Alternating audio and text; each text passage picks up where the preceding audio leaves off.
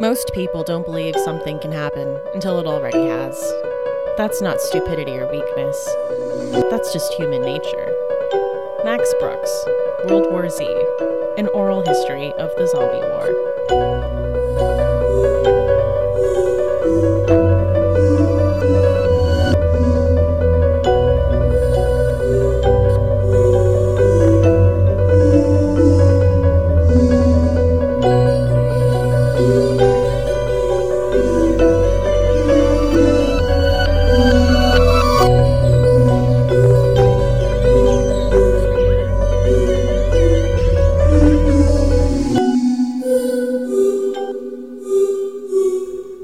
Books in the Freezer, a podcast focusing on the deliciously disturbing world of horror fiction. I'm Stephanie. And I'm Devin. And last week we talked about zombies in film. Uh, this week we're going to be talking about zombies in literature with the passionate expertise of our guests, Tyler and Mike from the Horror Pod Class. This episode of Books in the Freezer is brought to you by Audible. This podcast wouldn't be possible without audiobooks. So if you want some spooky stories told by some familiar voices, try Stephen King's Pet Sematary, read by Dexter's Michael C. Hall, or The Dead Zone, read by James Franco, or podcast favorite Joe Hill's NOS4A2, read by Kate Mulgrew. For a free audiobook and 30-day trial, go to audibletrial.com slash books in the freezer. Happy listening. So it is that time. We're going to talk about the book we are going to be reading for March for Books in the Freezer.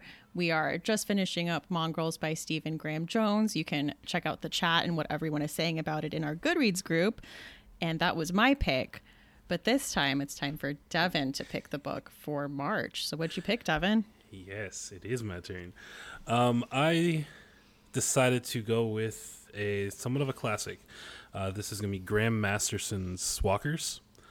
Um, Graham is going to be uh, presented with the Lifetime Achievement Award this year at the Stoker Awards, so figured it was time to dive into some of his work. The uh, synopsis is as follows The Oaks is an idyllic, upmarket country club, but behind its ornately carved walls is a horrific past. Sixty years ago, the house was an asylum home to crazed psychopaths. One night, all of them disappeared, never to be seen again. Jack Reed, the owner of the Oaks, has no idea about the building's strange past. It is only when Jack's son is dragged into the walls of the mansion that he realizes what happened 60 years ago and just where the inmates have been living all this time. Ooh. And again, we're all you know horror fans, so Graham Masterson shouldn't be a, a, a name that's foreign to you. He's one of the masters of horror. So I just wanted to get around to some of his work because I haven't actually read any of it yet, and I think this is a good one to dive into. Yeah, definitely. The ebook for this is available on Hoopla. Um, in the United States, I was able to find it on Kindle Unlimited. There is a Kindle version. There's also a paperback version on Amazon, so it should be fairly accessible. So we hope you join us. Remember to use hashtag BITF Book Club on Instagram and Twitter. All right, Steph. So who we talking to today again? We are talking to a former chilling obsession of ours. As we mentioned at the top, Mike and Tyler from Horror Pod Class, welcome. Thank you so much for joining us today. Thanks so much for having us on. Thanks. Yeah, this is awesome. So, how'd you guys get around to starting Horror Pod Class? What were the events that that came to be to bring that into the world? Well, Mike can correct me because I, I tend to embellish or get things wrong. Uh, but uh, we started Signal Horizon uh, about a year and a half ago, mostly as a way uh, to kind of showcase the fact that the, the horror community is really a, a, a big world and it deserves its place in academia. So we've always had a bent or a, uh, you know an emphasis on literary horror or bringing you know kind of pop culture horror into the classroom because uh, I'm I'm still a teacher and Mike's a former teacher, so the horror pod class kind of came out of that as a way for us to unpack the themes and ideas behind our favorite horror movies and, and horror literature. yeah, that sounds that sounds about right, Tyler. That's that's pretty close. Pretty close.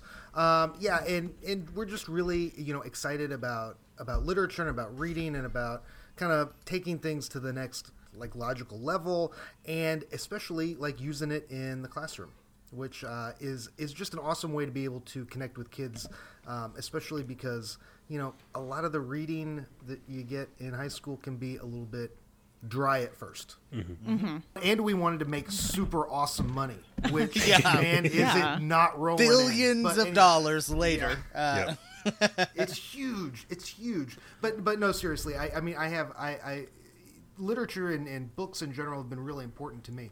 Um, science fiction was always my kind of real passion, and then I got more into horror, and it's just so many things have been like really meaningful, just kind of like life affirming to me.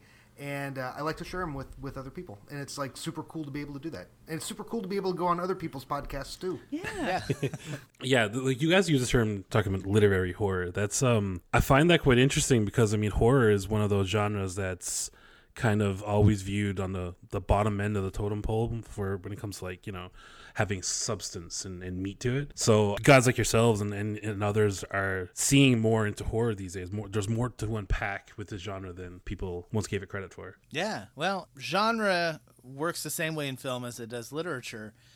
It often gets short shrift, but there's really brilliant stuff going on in those genres, A- and we're gonna get to some books later on where we can examine some of that. But we have folks that are on top of their literary game that aren't genre that will dip their toes into writing some like short horror fiction or whatever, and it's fantastic.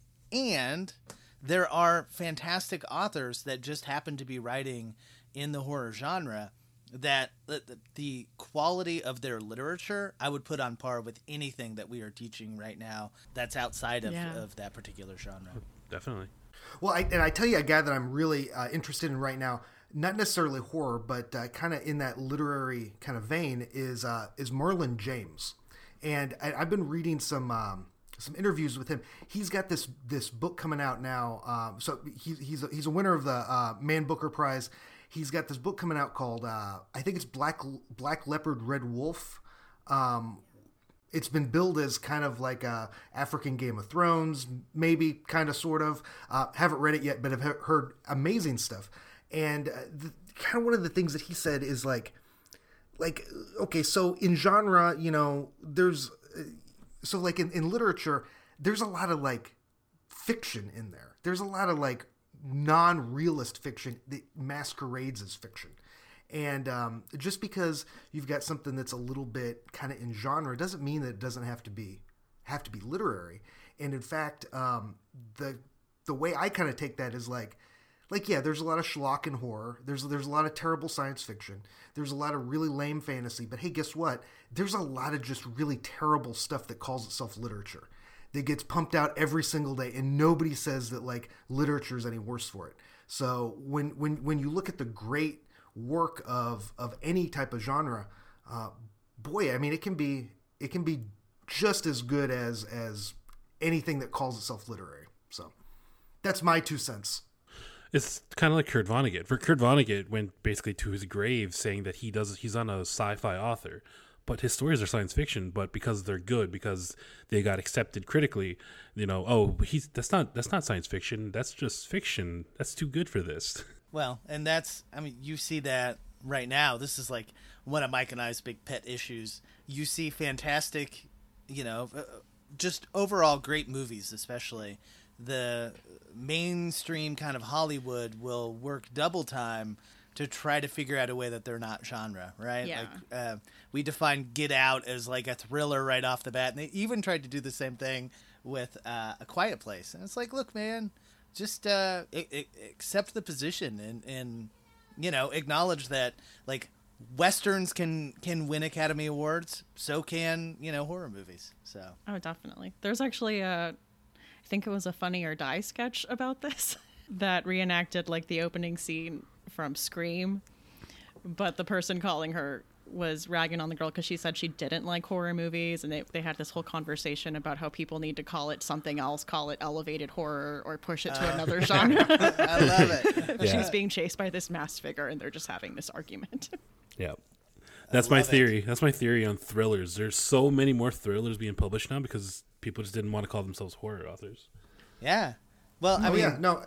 uh, are you going to talk about Laird Barron? I'm sure you're going to talk about Laird Barron. How did you know, Tyler? How did you know I was going to talk about Laird Barron? No, no, no. I, I no. I what, what what I was going to say is that um, this this is a cultural choice. right? That, that that that we make in America and probably in Canada too. I don't I don't want to speak for Canada. It's the same thing up here. Yeah, yeah. Um, that this um, this idea that in order for something to be like literary and have merit and to be, you know, I don't know, good for you to read or important or you know you can pile on the adjectives. It has to be this like this real this social realist like work um, is just not true. That's just what we've kind of all decided very recently. Very recently, we've decided that. So, um, you know, I, I, think I think we're we're set for, and I think we are having a resurgence of um, of genre back into the mainstream. And when and sometimes when I read a book, I think, you know, this is a genre book, but its appeal is far wider than the genre. Um, yeah. I think about that in uh, Ted Chiang all the time. Um, that that that guy can write something that, I mean, I would I would take it to a dinner party with with anybody that doesn't like science fiction, and I'd pitch it to him because it's it's fantastic. Yeah, I mean, my parents even have that issue. Like when they really knew that I was really getting into horror, they were like, "I can't believe you're into that." But then I asked them about the stuff they watch, and they call it thrillers, but it's it's technically horror. Like my parents just watch like 13 cameras and they loved Bird Box and I actually got my mom Bird Box for Christmas and she ended up like loving it but she like does not want to call it horror. Yeah, yeah I mean it's, a, a, a, lot of yeah. a, a lot of it is marketing. Yeah. yeah. Um so a thriller will make more money than a horror novel. Oh, definitely. Yeah. Yeah.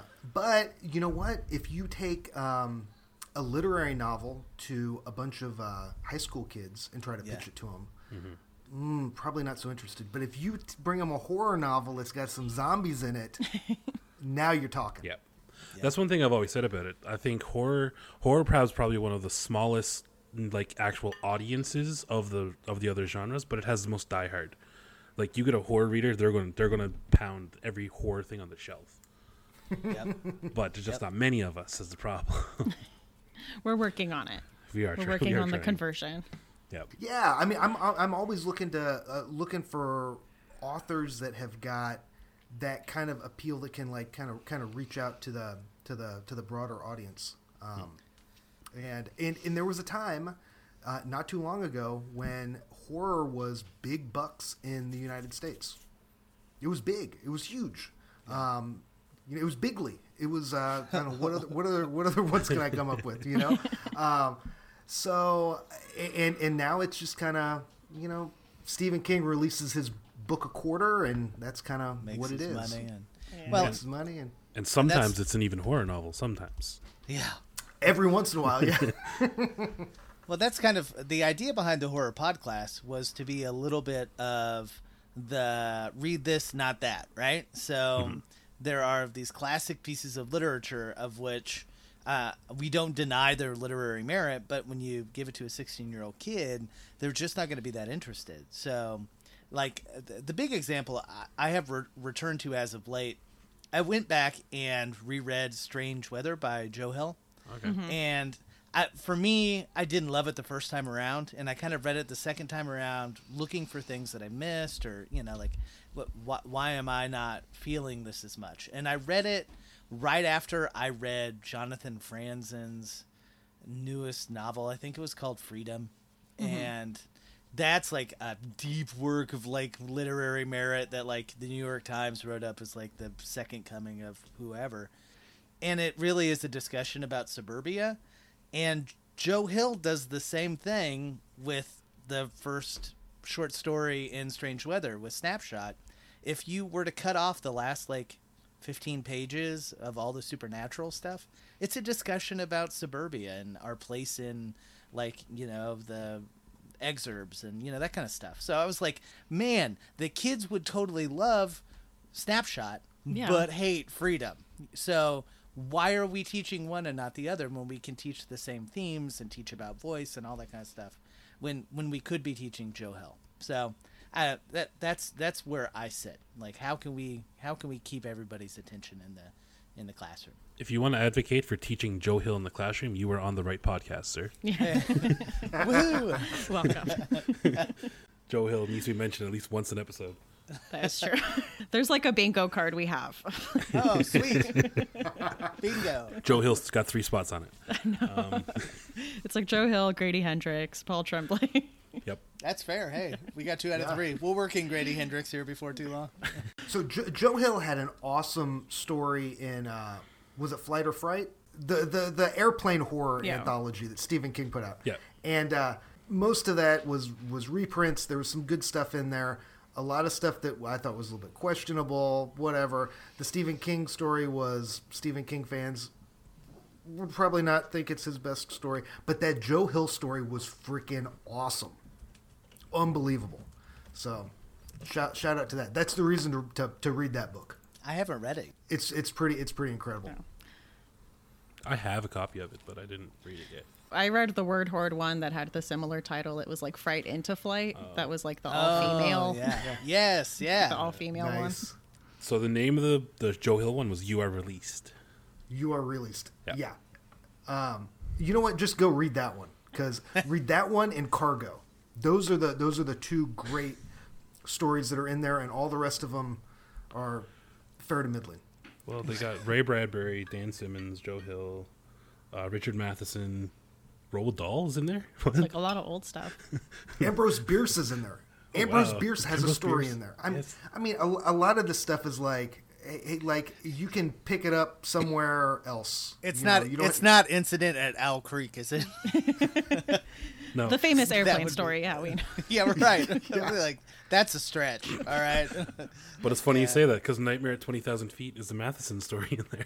I was gonna ask if that was if that was the one. of course, and we've all seen the we've all seen the the Twilight Zone episode. Yeah. So I mean, Yeah. you know, and it's going to be part of. Uh, that was one of the episode titles released for the new Jordan Peele Twilight Zone. So we're going to get like a gazillion versions of that. It's a great story, but yeah.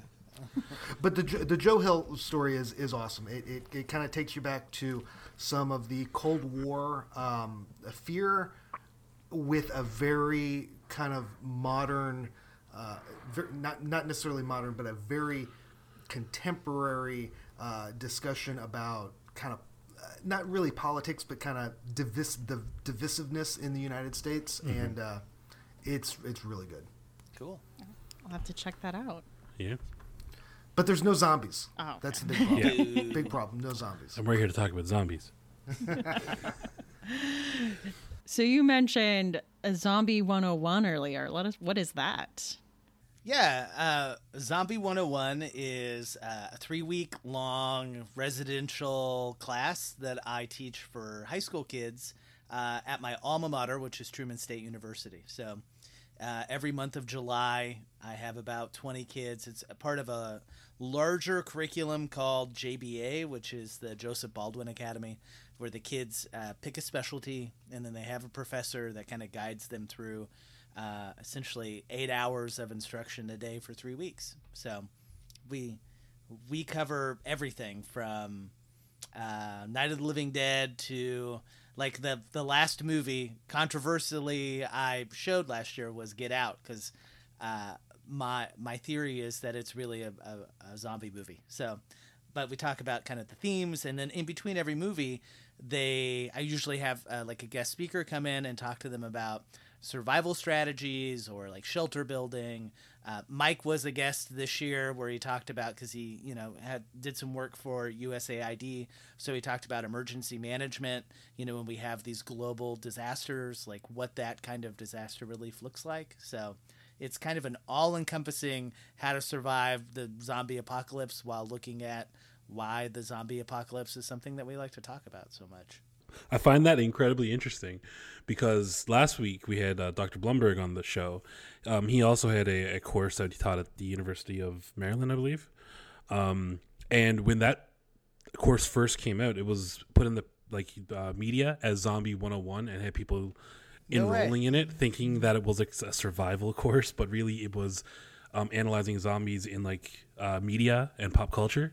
So it's like completely uh, misunderstood. I mean, it seems like the course you describe is the one that people thought they were going to at that point. Yeah, I I am not a survival guide, uh, so I have to like track down people to teach that stuff, and and it is uh, we get a, a certain type of person in some rural areas of Missouri that are very much into the like survival aspect of it, but then you know we, we talk about like I don't know the the the the the racial imagery of Night of the Living Dead, and they're like, "Oh my God, what did I get myself into?" so it's a, it's a weird mix, but that kind of push and pull of that class, I think, is what makes it so fun. That sounds really fun. So you don't have any survival tips for us if the apocalypse comes? Well, everybody should have a bug out bag. That's like Okay. That's just basic safety strategy. Have uh, you know, like uh, some water and a bag that you can grab in case uh, you need to get out of Dodge. Mike could be the better guy because Mike's actually been in the army. So I, the first thing I would do is call Mike and be like, "What do I do?" Hopefully, the cell phones still work. Yeah. right, exactly. See, my, my, my plan is to be as close to patient zero as possible because I don't want to live in the zombie apocalypse. Ha, that, that, that's an excellent strategy. I like it. I want to I want to exit before the world blows up. So so I mean, do you get that a lot? Do you get a lot of people like again misunderstanding what your course, like what the I guess the intent behind it is? Uh, yeah, like I would say, you know, of a class of 20, I'll, I'll have four or five folks that are a little more centered around, uh, you know, the kind of physical aspect, which there is of camp. But for the most part, JBA attracts like high school kids that are pretty intellectual and pretty, I, I like, they like to think critically about the world around them. Like if you give them a short story and you tell them to annotate it, they're like, "Yeah," you know. So, like, I I, I kind of knew what I was getting involved with. So, if anything, they're a little more like, "Oh man, I gotta I gotta go out in the woods again today" or whatever, because they'd rather be watching scary movies and kind of dissecting them. So, uh, maybe more so the the second than the first, but. So you said when you teach, you do a little bit of literature. What kind of books do you teach? Or are you going to talk about them later? Uh, I'll talk about one of the short stories later because Okay. it's my favorite piece of zombie fiction ever. Uh, but oh, and I think Mike's going to talk about the other because uh, we've had him on um, at, or at Zombie 101 before. Yeah, they're just a handful of short stories that I think lend themselves uh, to that particular field. We also read some uh, analysis, a couple of articles that I print off. There are some really great anthologies just of, um, that you know, a collection of analysis about what zombies mean that I kind of give them. So, the, yeah, we'll we'll wait for later, and I'll, Okay. I'll kind of share what I not to not to ruin it. No spoilers. No Yeah. spoilers. No No spoilers. spoilers, yeah. Yeah. So so Zombie 101 is really Tyler's bag. He's been doing that for for years. But uh, but last year he invited me to come up and, and speak.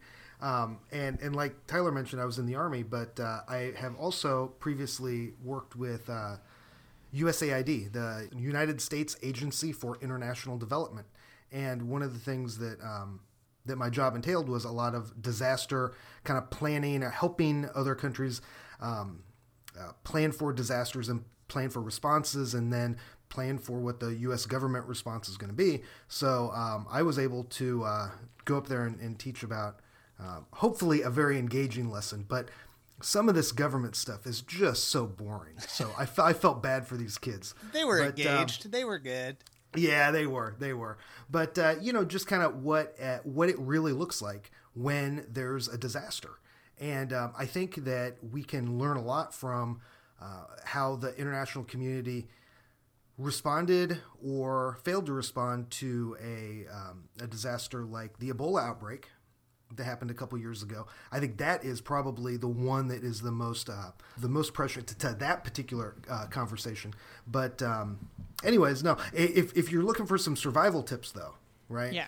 um, my my number one survival tip is um, uh, buy a Weber grill and buy some barbecue and have a barbecue for you and all your neighbors and learn who your neighbors are because that is the best defense. Those are the people that are going to um, help you in a time of crisis, whether that be a natural disaster, a zombie apocalypse, a robot uprising. It doesn't matter. Those are the people that you're going to have. So at least know their names, you know.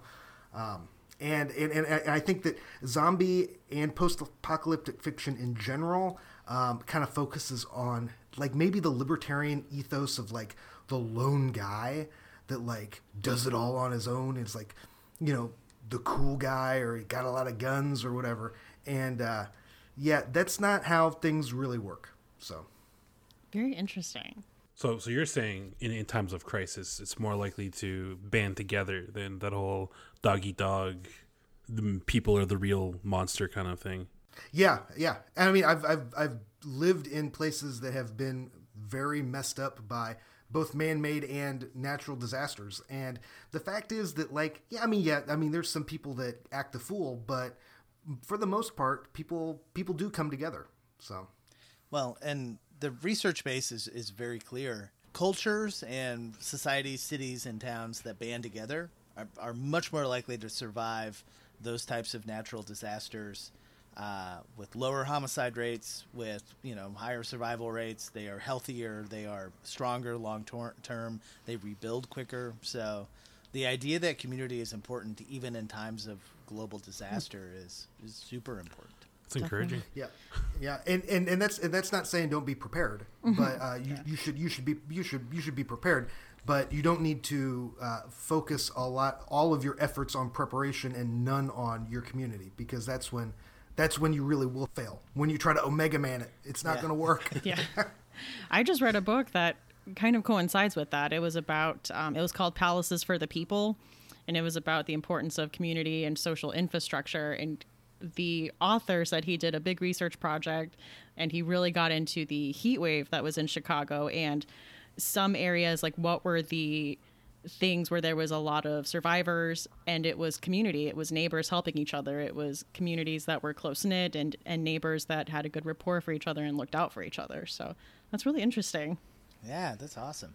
Very It's cool. like I said, it's really encouraging. I mean, that's I can also say I've never considered that before. Usually, when you look, like you said, at dystopian fiction, Yeah. it's all the zombies ain't the monster, people are the monster kind of thing.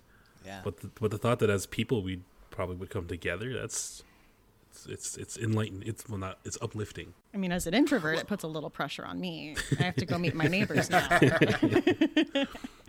So, okay, in terms of preparation for the apocalypse, so, and I'm going to try and not sound like I'm doing this as a parody question, but so prepping prepping for a zombie apocalypse isn't all that much different than you know um, any other natural disaster that would come along. You don't think? No, uh, in, in fact, the kind of uh, the reason Zombie One 101 exists back in the day, uh, I've, I, I'm a teacher, so I was desperate to make a little bit more money. So, with a couple of professors that I still knew at Truman State, I pitched them the idea that uh, the CDC had just released. This was like, like peak zombie. So it was like right after the zombie survival guide. I think The Walking Dead had just started. Like we we were reaching peak zombie, and the CDC, like the legitimate CDC as part of the U.S. government, released like a hundred page guideline for surviving the zombie apocalypse, right? And they like everybody ridiculed them and they got so much grief for it. But but really it was just an explanation for like how to how to survive any natural disaster. They were just playing the smart game and were introducing it in a way that would get them a lot of publicity and that kind of stuff. So It's it, it was the turning the food on the spoon into an airplane so that people would eat it. exactly exactly so i was like why why don't we do this every year with high school kids and uh, the the wonderful folks at Truman State uh, gave me a shot, and you know we're, we're going strong. So it's uh, it's been a, a lot of fun, but it, there's no difference. You know, it the same things that are going to help you uh, survive a zombie horde are going to help you survive a massive tornado or um, we, we live real close to the Missouri River and we've had a couple of devastating floods in my lifetime, you know, and they knock out infrastructure. So how are you going to survive without, you know, electricity or water or whatever for a week or two? This is the second week in a row I'm, I'm learning about a course in school that I would love to take but never will. We would love to have you. You're you're uh. more than welcome. all right ready to talk about some books Let's do it. First book I wanted to talk about is an anthology because zombie fiction wasn't something that I was all that familiar with a few years ago, and I kind of slowly got into it. And I've mentioned before, I think the some of the easiest ways to get into a subgenre you're not familiar with are short stories and young adult, which are the two things I did today. So, first thing I'm doing is Nights of the Living Dead, an anthology. And this was put together by Jonathan Maberry and the late George Romero. And these are all stories that take place in the Night of the Living Dead universe, and a lot of them are set on the night that it happened, which I thought was an interesting premise that everyone was working from. So, uh, some of my favorites were there was a story called A Girl Named Sue, and this was by Craig E. Engler, who is one of the writers for the show Z Nation. Um, there was a story called Orbital Decay by David Wellington, and I liked this one because it, it took place in space, and the astronauts are on a like a video call with a group of students, and then stuff starts happening. and uh, another one that was good was Dead Run by Chuck Wendig, and live and on scene by Keith R.A. DeCandido. And he's doing, uh, this is following a journalist who is really reporting on what is happening and just the situation where people didn't know what was happening while it was going down. And I live in the Pittsburgh area, which is, you know, close to where Night of the Living Dead is set. So it was kind of fun to read these stories and have all the cities that are near me. I'm like, hey, I know where that is. Yeah, while I was reading cool. it. So it was fun. I definitely recommend it. I would say, especially to people who are iffy on zombie stories, I would say this is a really good, fun place to start. The stories are very varied. There's a lot of variety. There's like fun, there's serious, there's dark, there's a whole range. So I think someone will find something they like here for sure. So that was Nights of the Living Dead, an anthology. Yeah, I, if I remember correctly, I think that's one of Romero's last like major projects was editing his way through that, and it it is a great anthology. And Stephanie, I think you're 100 percent right. It's so funny. Yeah. a handful of those stories are like laugh out loud funny. yeah. Uh, so my first pick is an anthology as well. Um, it's the chief anthology I use for Zombie 101. It's called The Living Dead, and it's uh, really divided into volumes one and two, but I kind of focused on volume one for my first pick. It's edited by John Joseph Adams, and like, if if ever there were to be like, I, think a pretty good overarching anthology of of you know the the zombie canon this would be this would be it it opens with my absolute favorite piece of zombie uh, apocrypha ever. Whether it be movie or book or short story it's this year's class photo by dan simmons. Uh, dan simmons same guy that wrote the terror that they made the excellent tv show out of last year. And it's essentially about a career teacher and how she tries to continue teaching even if her classroom is full of other zombies. So it's sad and wonderful and and just tremendous. A couple of other highlights. Ghost Dance by Sherman Alexie. We talked earlier in the episode about like literary giants dabbling in genre and Sherman Alexie's got a couple that I think do a wonderful job of of kind of dabbling in the horror genre. But Ghost Dance, he's it's like the fourth or fifth story in the anthology. And then I know this is a favorite of Mike's too, but uh, John Langan has a play that he wrote that is really his take on our town if our town was invaded by zombies and I like it's just a damn near perfect piece of fiction. So it's it's really well done. Yeah. If if I had to teach our town, the only way I would do it would be is if they let me tell the kids, we're going to learn our town, we're going to spend like 4 days on our town and then we're going to read something freaking awesome. Yeah. And because how the day runs down is is I I loved it. I love it. I've read it like 4 or 5 times. I still love it. It's yeah. great. By the way, John Langan's also got a short story in his single author collection that came out, I think, in 2013 called uh, "The Wide Carnivorous Sky," called "Kids" that are about little zombie kids in a classroom. That is a lot of fun too, and it's really short. It's like four pages long or something. So mm-hmm. Yeah, that, that that would be a good one to to get everybody interested in a class. yeah, Yeah, there, there there's not a whole lot to dive into on that one, but it is it is a whole lot of fun. Yeah, and and as a teacher, who hasn't felt like they're being eaten alive by the children from time to time? Well, man, I, you know, I'm I'm really glad that uh, that you brought up uh, that John Joseph Adams um, anthology, The Living Dead, because I, I think I think you're right. I think uh, that's about as close as you can get to to canon um, in short zombie horror. Uh, John Joseph Adams did another one called um, I think it was called The Living Dead 2, which is also very good. Um, he edits uh, Lightspeed and Nightmare magazine also. Um, so he's a, he's a very important guy in the in the genre fiction uh, landscape. And he also edited a, if, if you're looking for not zombie but apocalyptic, um, he uh, post apocalyptic type stuff. He edited a series called Wastelands, and there's two um, anthologies there that are both very very good. So I, I, definitely encourage people to check out all of all of those. They I, I think that all of these anthologies came out about the time of peak post-apocalyptic stuff, peak zombie or whatever. I, they sold a lot of copies, and you see them, you know, around used bookstores just all the time.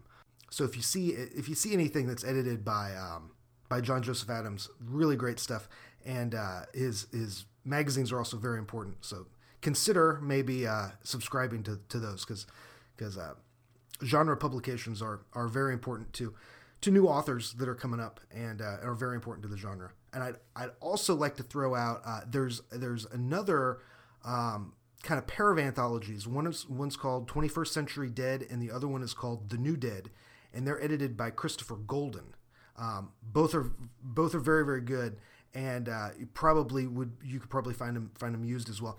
But the 21st Century Dead has has a zombie short story by Orson Scott Card of Ender's Game fame, and uh, it doesn't really have zombies in it, but it is it's it's so amazing. It is what if people were just came back to life? And what would society look like? And it is kind of capital W weird. And uh and I love it. And I and I love that it was it was included in a zombie anthology and I it was it's just so different it's it's great. One of my favorite stories. Oh, and I got I, I have to I have to say my absolute favorite short story and I would and I've talked to Tyler about this. I say, Tyler, you got to you got to teach us one in Zombie 101. And he's like, uh, it's kind of got a little bit of like an adult theme in one part. I'm like, ah, oh, yeah, you know, and you hate to edit anything out or anything, but it's called Steve and Fred, and it's by Max Brooks. So the guy who wrote um, Zombie Survival Guide and World War Z, everybody should know who Max Brooks is.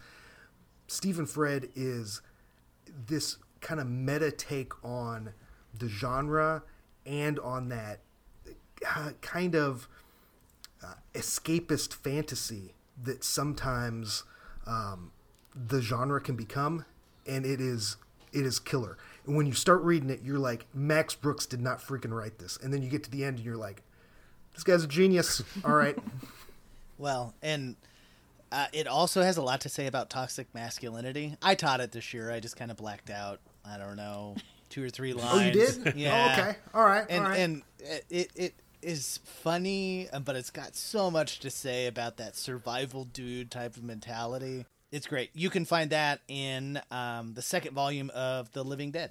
Yeah, no, no. seriously though, if you if you if you go out and you start just looking for zombie anthologies, you'll find them. You'll find them all over the place. I've, I've found them in used bookstores like oh yeah, like all like all the time. Um, if if you're looking for something that's just that's just free that you can get a hold of like right now uh, that is just really top notch. Uh, there was an episode of Pseudopod that came on a couple weeks ago. Mm-hmm. Uh, it is called Steadfast, and it is um, by Trisha J. Wooldridge, and uh, it's got three three different narrators, and it is told as letters from a boyfriend to a girlfriend, and the boyfriend has been deployed to um, go help stem the zombie apocalypse in Southeast Asia. It sounds like it wouldn't really work, but it really does. And uh, and the, the, the voice acting is is incredible on it. Uh, it's a great kind of great place to start because if if somebody thinks that zombie fiction is just kind of throwaway kind of garbage genre stuff, this is uh, this has real characters and real feelings in it, and it's and it's great. I didn't cry at the end, but I almost maybe did. He cried. I watched him. I can believe it. All right, Devin, what's your uh, what's your first favorite here? Well, my first recommendation actually is my favorite. This is like the go-to book that I recommend to anybody when I um, introduce myself to new people. It's like, okay, go read this book because this main character is so much like me. Um, it's Z-Burbia by Jake Bible, and Z-Burbia is like the title implies. It's it starts off in this suburb that's kind of survived the zombie apocalypse. They've they got uh, they've established Wi-Fi. It's a nice little tight knit community with walls and such. So it's it's partial like parody. It doesn't take itself too seriously. It follows Jace Stanford, who is probably one of my favorite protagonists of horror fiction or zombie fiction in general. He's a jack of all trades, kind of average guy. It's difficult to explain the plot of this book because that like most really good zombie books, it's not really about plot. It's, it's the characters and the adventure they go on and such. Lots of pop culture references, quirky one-liners. There's cannibals. Um, he's constantly fighting with the homeowners association for the uh, suburb that they live in. the series itself is seven books long now, but the, his his story arc is the first six.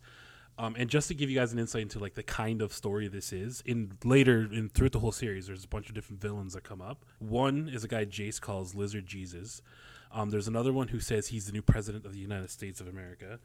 Um, there is a brainwashed super assassin coeds, and there's also the community they run into in Z-Burbia Three, Cannibal Road, um, that are cannibals who have this like games, like gladiatorial games kind of thing going on. It's a mix between the Coliseum bouts and the Running Man. It sounds like fun. And the thing is, Jace it talks in first person, present tense, and he talks to you as well. He like he breaks fourth wall, and just his mind is always going. He's saying random stuff. It's it's hilarious. And I also wrote down to make sure I mentioned that his wife Stella is probably one of my favorite female characters I've come across. She's badass, keeps him in line, and really is the star that gets the family through the zombie apocalypse. I love it. Awesome. Yeah. Seems like there's a, a, a lot of fun to be had, a lot of laughs to, to have. Oh yeah, Jake Bible is one of my go-to like small press authors. Uh, it's published through Severed Press. Um, it is on Kindle Unlimited, and yeah, he's just like he's got that like mid '90s, late '90s kind of everything's a joke kind of attitude. And Jace is always saying the most inopportune things at the worst times and getting himself in so much trouble. It's awesome. Well, and I love that. Uh, what mo- one of the potential villains is homeowners association. Oh I, uh, God. I I serve on mine, and it is mind numbing. it's it's the worst ever. This is not with the books, but okay. So he wrote in this this homeowners association feud goes on for like three or four books in the Z-Burbia series, and about four or five years after he finished like the book, he became head of his own homeowners association. in real life. but yeah, that's that's Z-Burbia. But Jake Bible, like I said, that is the book that got me back into reading as a pastime and a hobby. That sounds like a lot of fun. And there's seven books total. Seven in total, but the seventh one.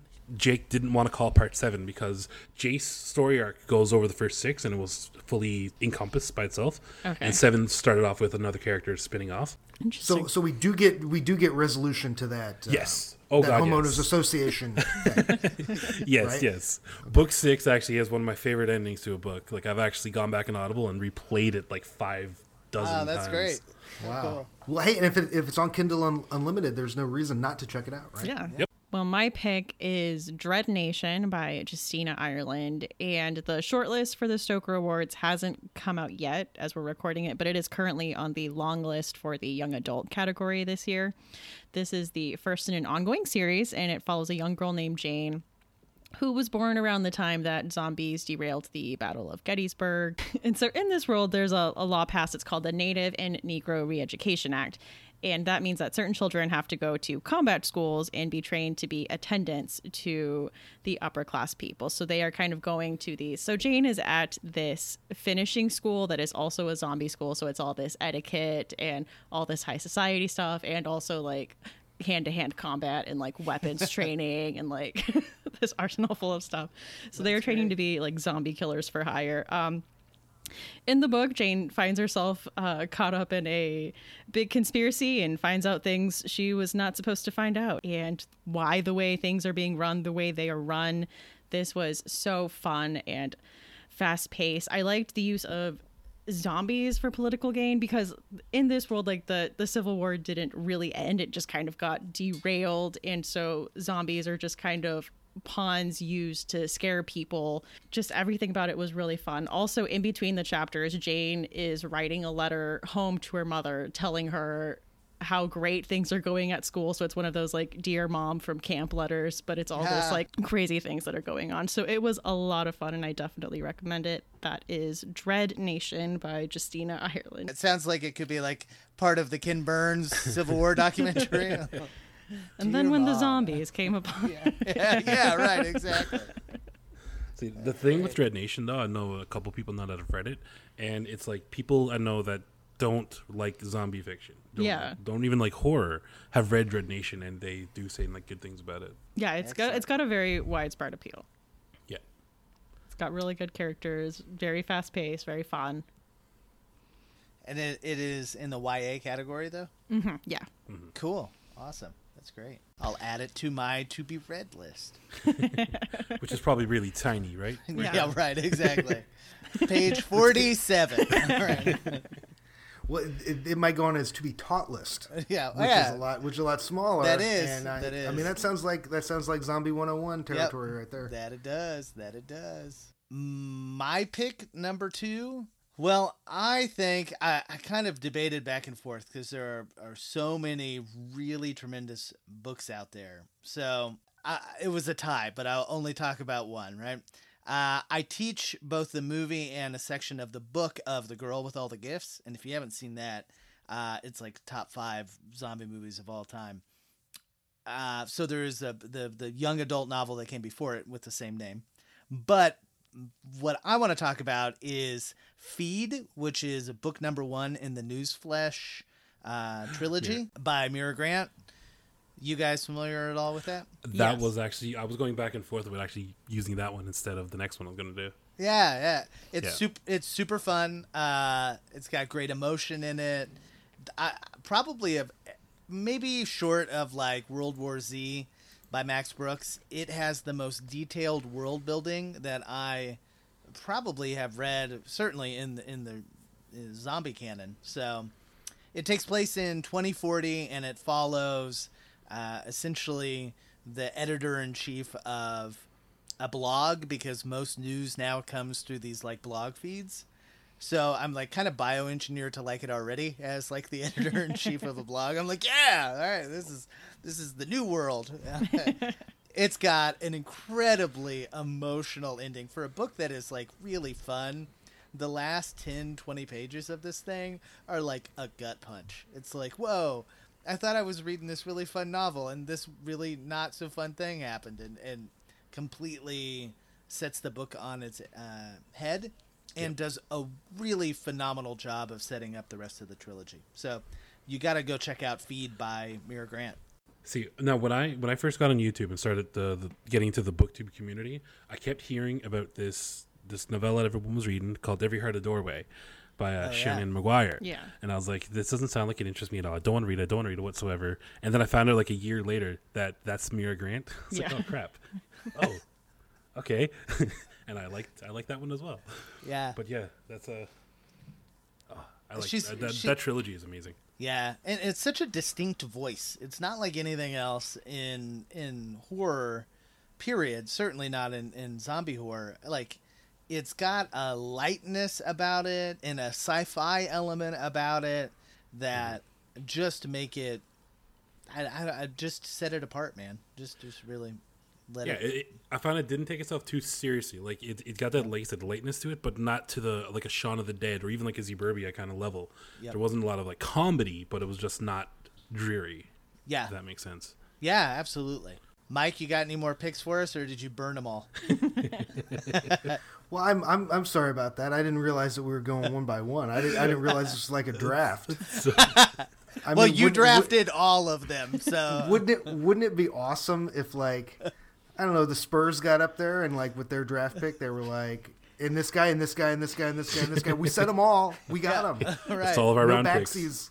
Yeah, particularly if the last guy was a zombie. I think they'd win every year, right? I've got I've got some on here that I really like, um, but probably the one that that I would say is the most is the most interesting that people may not have heard of because I, I am a big fan of World War Z and the Zombie Survival Guide by Max Brooks. I don't know if those of like I don't know if, if there's a zombie community out there. I don't know if they're like, oh, that's old stuff and you shouldn't be reading that or whatever.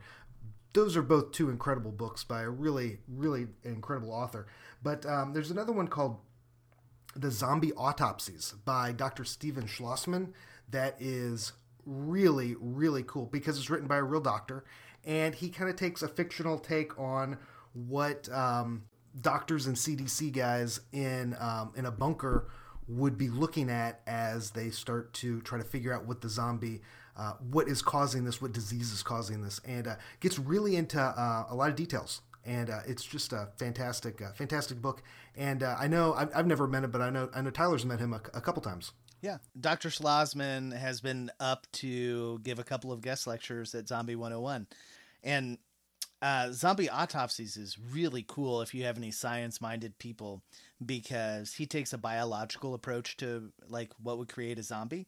So like in the book he talks about prions disease so like mad cow disease and that kind of stuff and how it would make a zombie shambling right? And then he talks about a different virus that would uh, make somebody eat all the time right? And so he combines all of these things into this super virus that you know, theoretically could make uh, a real life zombie. And he's just, he's, uh, he teaches at Harvard Medical. So he's like a brilliant dude. And the story of how he wrote the novel, he's a big horror uh, literature, big horror movie guy. And somebody in his family was diagnosed with cancer and he had difficulty sleeping at night. So he would just watch these terrible, awful horror movies and, and eventually was like, okay, I'm a doctor. I can't necessarily fix my wife or fix. I, I, think it was his wife that ended up with cancer, but I can create a story. You know, I can create a disease and maybe solve it on my own if it were fictional, right? So he uh, he wrote the zombie autopsies, and it's it's just a fantastic read. Um, I'm looking it up there now. It actually looks really cool. Like, so it's he it's a it's a fictional doctor's notes yep. on the zombie. Oh, that's yeah, that's a really cool uh, framing device. And it's got it's got really interesting um, art in it too. Yeah. Like there's like sketches oh, wow. that uh, that he's done to, to go along, or somebody's done to go. I don't know if he if he did them, but it, it's like the it's like the notebook of the doctor, and then he's got all these sketches of all the different things he sees. It's very very cool. What Doc does when he comes in for Zombie 101 is we always buy uh, sheep brains or cow brains, and the kids dissect the brains to look at like okay, what area of the brain would cause a zombie to do this, and what area of the brain would control this. So they get uh, a biology lesson on top of things. So it's it's really kind of a highlight of uh, Zombie 101. That's intense. It's a little gross. like uh, it's, it's, it's some kids' favorites, some kids not. Uh, I've seen enough uh, sheep brains in my day. I uh, I step out for that lecture now, but once again, I go back to being really disheartened that I will never take this course. it's there. I'll I'll buy you a drink in Kirksville if you ever want to make the trip up. uh, Kirks. Okay. Yeah. Uh, I'll see what I can do. Uh, all right.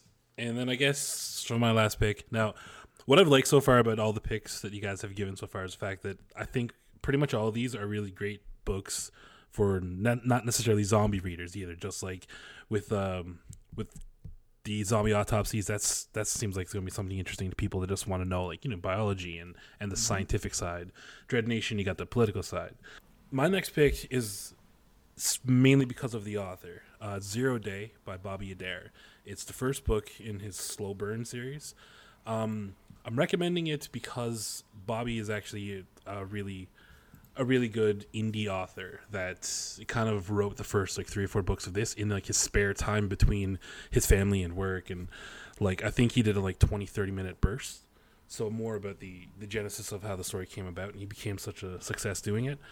Um plot wise i'm not going to be a great seller of it because again it's it's kind of a normal what you would expect of a zombie tale where it's more or less following that main character. Um in zero day it's uh, Zed Zane is the name of the main character, and he is not ex-military. He is not capable in most every way. He is. He starts the book off going to borrow money from his mother, and runs into his step stepfather as a zombie. um, and then gets basically convicted of murdering his stepfather because he fought off the zombie, and the zombie apocalypse wasn't really well known at that time. So this is right at the genesis of it. So you have this like slacker, underachieving character who uh, is just thrown into the beginning stages of that apocalypse, and you know, kind of crazy antics from there. Um, if you like zombie fiction, which if you're listening to this episode, I'm hoping that you do, um, I think it'll be a really fun read because again, it's it's that lighthearted, decent amount of comedy and, and brevity to the grotesque, you know, murdering and and monsters of the story. But um, yeah, if you're a fan of zombie fiction, I think it's a good one to pick up. And this is more of a signal boost because uh, not a lot of people I don't think have unless you're in the indie scene. So my recommendation is going to be Zero Day by Bobby Adair. Awesome. Yeah, I mean, if if it starts with um, a guy that is an ex Navy SEAL Ranger dude, I just I just yeah. close I just close it down. I'm just no no. But if it's a slacker, yeah, who who, who, who who's convicted of killing his uh, his uh, his stepfather's zombie. Oh, I yeah, like it. I can I like totally, I can totally hear him in court. He's not even my real dad, and he's not even alive either. All right, so let's talk about some chilling obsessions. I want to go first because I just watched something this weekend and I loved it, and that is the documentary Horror Noir on Shudder. Have either does anyone here watched it? Yeah, yet. it's super good. I have not yeah. actually. Not this one. So it's a really great documentary. It's about the history of black horror, and they have some great people on there, including author we have mentioned on this podcast before, Tananarive Due, among other people, and just really goes through uh, black horror and black representation in horror just through the ages. And I just thought it was so well done, very interesting, um, a lot of great discussions to be had, and I just really, really recommend it as a documentary. Good stuff. Yeah. And Shudder added like a bunch of titles that were mentioned in the documentary on Shudder right now. So they have like Tales from the Hood, they have Bones, they have a bunch of stuff on there that they have added along with it for you to stream Tell right after you watch it. That's awesome. Tell me wow. Candyman was mentioned in the documentary. Of course he was oh, yeah. mentioned. Oh, right. okay. Yeah, they had they had Tony Todd on there. Yeah. Oh, really? And Jordan yeah. Peele. Oh, man. Yep. Yes. Okay. I'm, I'm, I'm happy. I'll be looking at this later. okay. So, speaking of Shudder, um, my chilling obsession this week is actually something from 1982. So, I'm sure a lot of you have probably already seen it, but it's worth to go watch it again, and that's going to be Creepshow. Yeah. The reason I bring that up is because I think it was two, three days ago, um, Shudder announced that they are going to be doing like a remake. Not well uh, like a small screen remake of it where they're going to do like episodes of certain stories in a creep show fashion. Mm-hmm. so they're kind of bringing it back. But um that kind of has inspired me to go back and watch creep show again and i just watched it like twice yesterday while i was moving. I love that movie so much now. So that's my chilling obsession. Um, for those that don't know uh, creep show is an anthology horror movie that came out in 1982 um, presented by stephen king stephen king is actually in one of the uh, one of the featurettes. And I don't really want to discuss anywhere because if you've already, if you've already seen it, you know what I'm talking about. And if you don't, I don't want to ruin it. So it's a really good throwback, good classic horror film to enjoy. Yeah, it uh, along with that announcement, they also released a number of the writers Oh, and, oh God, yes, I forgot about that. Yep. Yeah, you can you can find almost all of those stories in a, a kind of a different myriad of anthologies. In fact, we're going to have a story coming out here in the next day or two, like just with real cursory plot descriptions, because there's a probably like the big selling point to the remake is uh, a Josh Malerman short. Yep. So people are the House of the Head. Yes. is it that one? Yeah. House of the Head. I've yeah. mentioned it on the podcast before. I love that one. yeah. I, I, forgot. Awesome. Awesome. They're uh, also doing creepy by doll the silvery waters yes. Lake Champlain. Creepy dollhouses are stuff of my nightmares. yeah, yeah.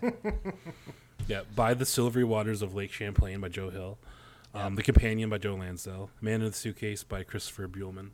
Um, All Hallows Eve by Bruce Jones. Night of the Paw by John Esposito. And Bad Wolf Down by Rob Schrab. That's the uh, episode so far. I heard they're going to lead with a Survivor type. Yep. Yep. I heard by Stephen thing. King, which yep. is one of my favorite Stephen King. Oh, short talk about stories right dark. there, so, Oof. yeah. So yeah, I am so jacked for this series that I went back and watched the original again because it's just so great. Underrated too. Like it's kind of a cult classic, but it doesn't get the love I think it deserves. Well, uh, if I can cheat, I have two uh, two obsessions this week. fine. It's okay. Mike Yeah. made like seven recommendations. Yeah, there you go. I'm good. I'm good. Uh, so here are my best 13 obsessions this week. Now, uh, so I saw a tremendous weird film at Panic Fest, which is our kind of local genre film festival, a couple weeks ago, called Starfish. It's directed by Al White, and the rumor is it's getting a wide release. So go try to find a way to see Starfish. It it feels literary. Uh, it is uh, just beautiful and sad, and I like has stayed with me. So it, it certainly has been an obsession. And I am reading for the first time uh, Ararat by Christopher Golden. So Yes. it uh, it's being developed for a television show as well. So I was like, Gee, I I need to get on this thing before it becomes uh, a TV show. Yeah. And oh my gosh, it is gripping from minute one and scary as all get out. So I am two chapters into that book, but I Oh, will great. finish that soon. But it was it's great. Yeah, Yeah. just from what I've read, yeah. so I can only imagine. All right, Mike, you got an obsession? always my so so I am i'm absolutely obsessed with uh with weird fiction all right about about 10 years ago i read uh, a book called the new weird which is a, is an anthology that's edited by uh, that was edited by jeff and ann vandermeer.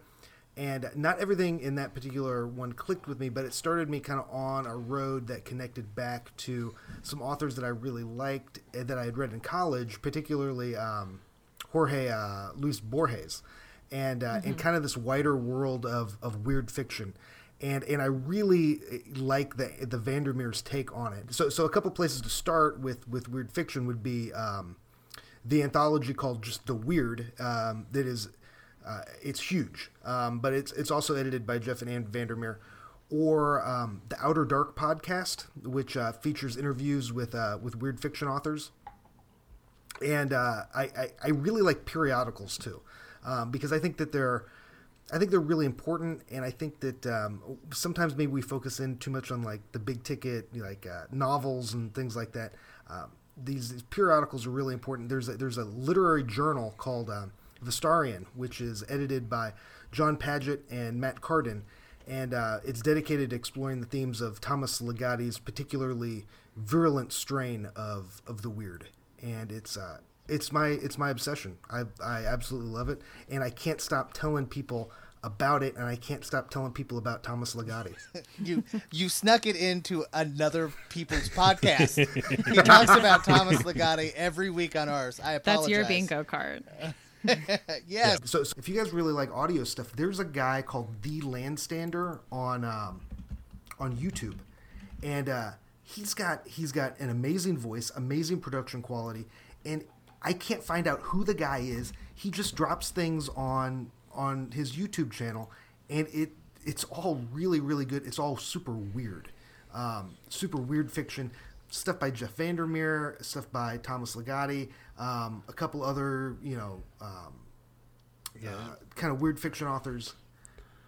Uh, Julian Dibble, uh, Simon it- Bestwick. Oh, I like There- I Simon mean- Bestwick. Yeah, yeah. Si- Simon stuff is great, but Yeah. but I mean, it's like I've listened to every one of this guy's videos, and oh, every and, and I saved the ones that I thought, oh no, this isn't going to be any good. I saved that for the end. His picks are so good. It's like it's like there's no way I'm going to like that. And I listened to it. I was like, that was a freaking awesome story. How did I not know about this? It it doesn't hurt that he did seven Thomas Ligottis, does it? No, that's what, that's, what, that, that, that, that's, what, that's what got me in the door, right? That's what got me in the door was Thomas Ligotti. What what he Uh. didn't tell you is this guy is really Michael Denham. All right, that's, Oh, see that makes sense now. that's our YouTube channel. We just didn't know it yet. I have a crazy detective board, you know, where I've got all the, I've got pictures and I've got little, little note Like cards and I've got the red string Yeah, yeah. and the pins and stuff. I think this guy's t- actually Thomas Ligotti.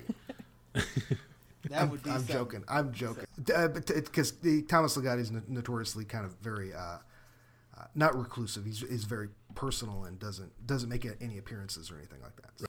There's one, the Sherlock Holmes in the in the case of the dead cat sounds dumb. It's freaking phenomenal. Um, there is um, there is one on there called A Visit to the Serial Cafe that is just like almost absurdist but very good. There, uh, have you have you ever heard of a guy named uh, Gahan Wilson? Gahan Wilson. No.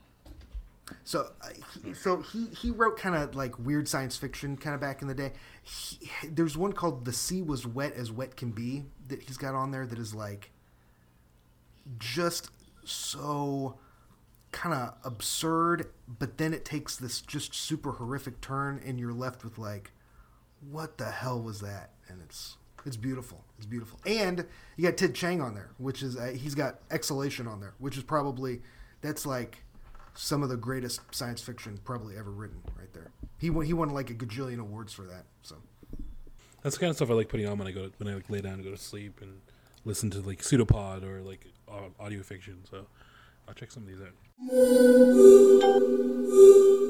So Books in the Freezer is a bi-weekly podcast. We post episodes every other Tuesday. You can find us on Twitter at Books Freezer Pod or on Instagram at Books in the Freezer. You can send us an email at booksinthefreezer at gmail.com. Show notes for this episode and all previous episodes are at booksinthefreezer.com. A special thank you to our Patreon supporters. We would not be able to do this without you.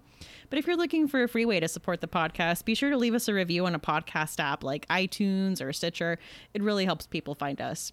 I'm Stephanie. You can find me on Twitter at lady underscore Gagnon. That's L A D Y underscore G A G N O N. On Instagram at That's What She Read. That's with two A's. And on YouTube at That's What She Read. And I'm Devin. You can find me on Twitter at Insomni Reads. I'm also on YouTube as Indie Insomniac, and recently just got Twitch affiliated as Indie Insomniac as well. Woo. yeah. so where can we find you guys? Well, you can find all of Mike and I's stuff at uh, signalhorizon.com. That's where we do most of our uh, news and reviews. Uh, but we have uh, the Horror Pod class releases every Monday ish. Um, and you can catch us on Apple, you know, on iTunes or any podcatcher that you have. Otherwise, you can find me individually at Ty Unsel on Twitter and uh, come and join the Horror Pod Class group on Facebook. We'd love to hear what you guys have to say about um, the horror genre in the classroom. Mike? Oh yeah, you can just find me over on on Facebook arguing with arguing with random people, which is pretty much how I spend my free time. That and reading really awesome fiction. So. All right. Well, thank you so much for joining us for this episode. Thank you for having us. It was a total blast. thank you. this is a hoot. Yeah. That it was. Thank you for listening and join us next time for Books in the Freezer.